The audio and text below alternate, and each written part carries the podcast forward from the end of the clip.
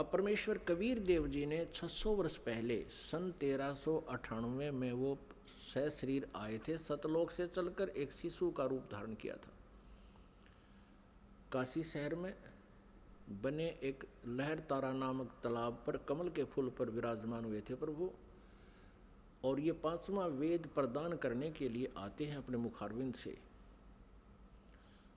और उनको एक निसंतान जुल्हा दंपत्ति उठा ले गए थे। जुल्हे के घर प्रभु परवेश की लीला करते हुए बड़े हुए वही कार्य करके दिखाया जनता को, क्योंकि ऐसी परमात्मा लीला किया करते हैं। वेदों में ऐसा ही लिखा है कि वो परमात्मा आता है प्रत्येक युग में। और ऐसे मनुष्य जैसे, एक जीवन मनुष्य जैसे कर्म करके ये लीला करता हुआ अपना निर्वाह करके दिखाता है। ऋग्वेद मंडल नंबर एक, सूक्त नंबर इकतीस, मंत्र नंबर सत्रह में। तो फिर परमात्मा ने वो वाणी आज से 600 वर्ष पहले अपने मुख कमल से गीता जी अध्याय नंबर चार के श्लोक नंबर बत्तीस में जिसके विषय में कहा है कि धार्मिक यज्ञों यानी अनुष्ठानों की अत्यधिक जानकारी, विस्तार के साथ सत्य जानकारी, सही जानकारी, ब्रह्मण मुखे ब्रह्मण माने सचिदानंद घन ब्रह्म मुखे माने उसके मुखारविंद से उच्चारित वाणी में बिल्कुल विस्तार से कही गई है।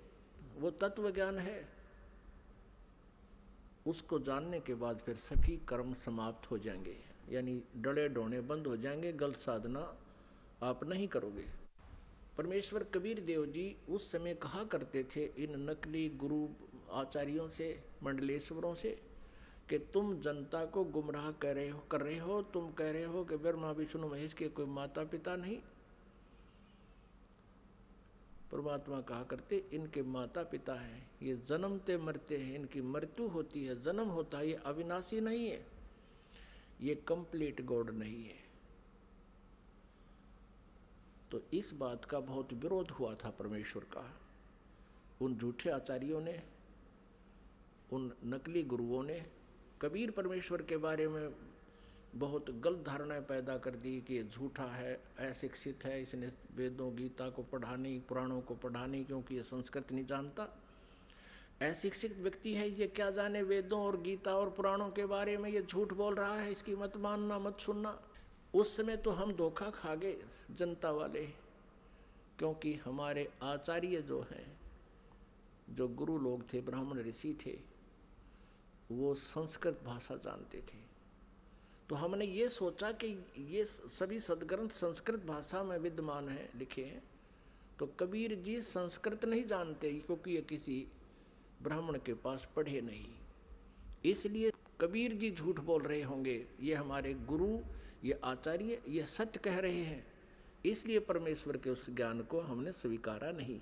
और उसी का खामियाना आज तक भुगत रहे हैं। हम भक्ति भी कर रहे हैं, लेकिन शास्त्र विरुद्ध कर रहे हैं। हमें ज्ञान भी प्राप्त है, वो परमात्मा का ज्ञान नहीं है। आज से 600 वर्ष पहले परमात्मा ने अपने सचिदानंद घन ब्रह्म की वाणी में क्या बोला था, क्या बताया था? जैसे ऋग्वेद मंडल नंबर नौ, सूक्त नंबर छियासी, मंत्र 26 और 27 में ऋग्वेद मंडल नंबर नौ, सूक्त नंबर बयासी, मंत्र एक, दो, तीन में। ऋग्वेद मंडल नंबर नौ, सूक्त नंबर बीस, मंत्र एक में। ऋग्वेद मंडल नंबर नौ, सूक्त नंबर छियानवे नाइन्टी सिक्स के, मंत्र नंबर सोलह से इक्कीस तक। उसमें कहा कि परमात्मा सतलोक से चलकर आता है। ऋग्वेद मंडल नंबर नौ, सूक्त नंबर एक, मंत्र नंबर आठ और नौ में स्पष्ट किया परमात्मा कि वह शिशु रूप धारण करता है। और जब वो शिशु रूप में आता है परमात्मा तो उसकी परवरिश की लीला कंवारी गायों से होती है। और वो परमात्मा तत्व ज्ञान यथार्थ ज्ञान को बताने के लिए अपनी प्यारी आत्माओं को मिलता है। श्रेष्ठ वर्णीय आत्माओं को, श्रेष्ठ आत्माओं को मिलता है, उनको फिर तत्व ज्ञान से परिपूर्ण करता है। उसी आधार से परमात्मा जो लीला किया ही करते हैं, उसी तरह करते हुए आदरणीय धर्मदास साहिब जी को मिले, अच्छी आत्माओं में से किन किन अच्छी आत्माओं को मिले? आदरणीय धर्मदास साहिब जी को मिले। आदरणीय मलुकदास साहिब जी को मिले, आदरणीय दादूदास साहिब जी को मिले, आदरणीय नानक साहिब जी को मिले, आदरणीय गरीबदास साहिब जी, गाँव छुडानी जिला जजर हरियाणा वाले को मिले। आदरणीय घीसा साहिब जी, गाँव खेखड़ा, जिला मेरठ, उत्तर प्रदेश वाले को मिले।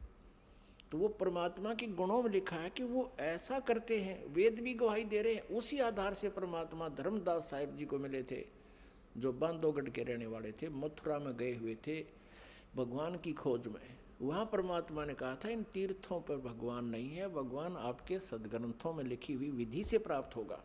और धर्मदास जी, आप यहाँ कह रहे हो कि भगवान यहाँ घूमा करते थे श्री कृष्ण जी, फिर अब तो नहीं है वो। या तो घूमा करते थे, उस समय आते तुम अब वो है ही नहीं अब क्या ढूँढने आती हो?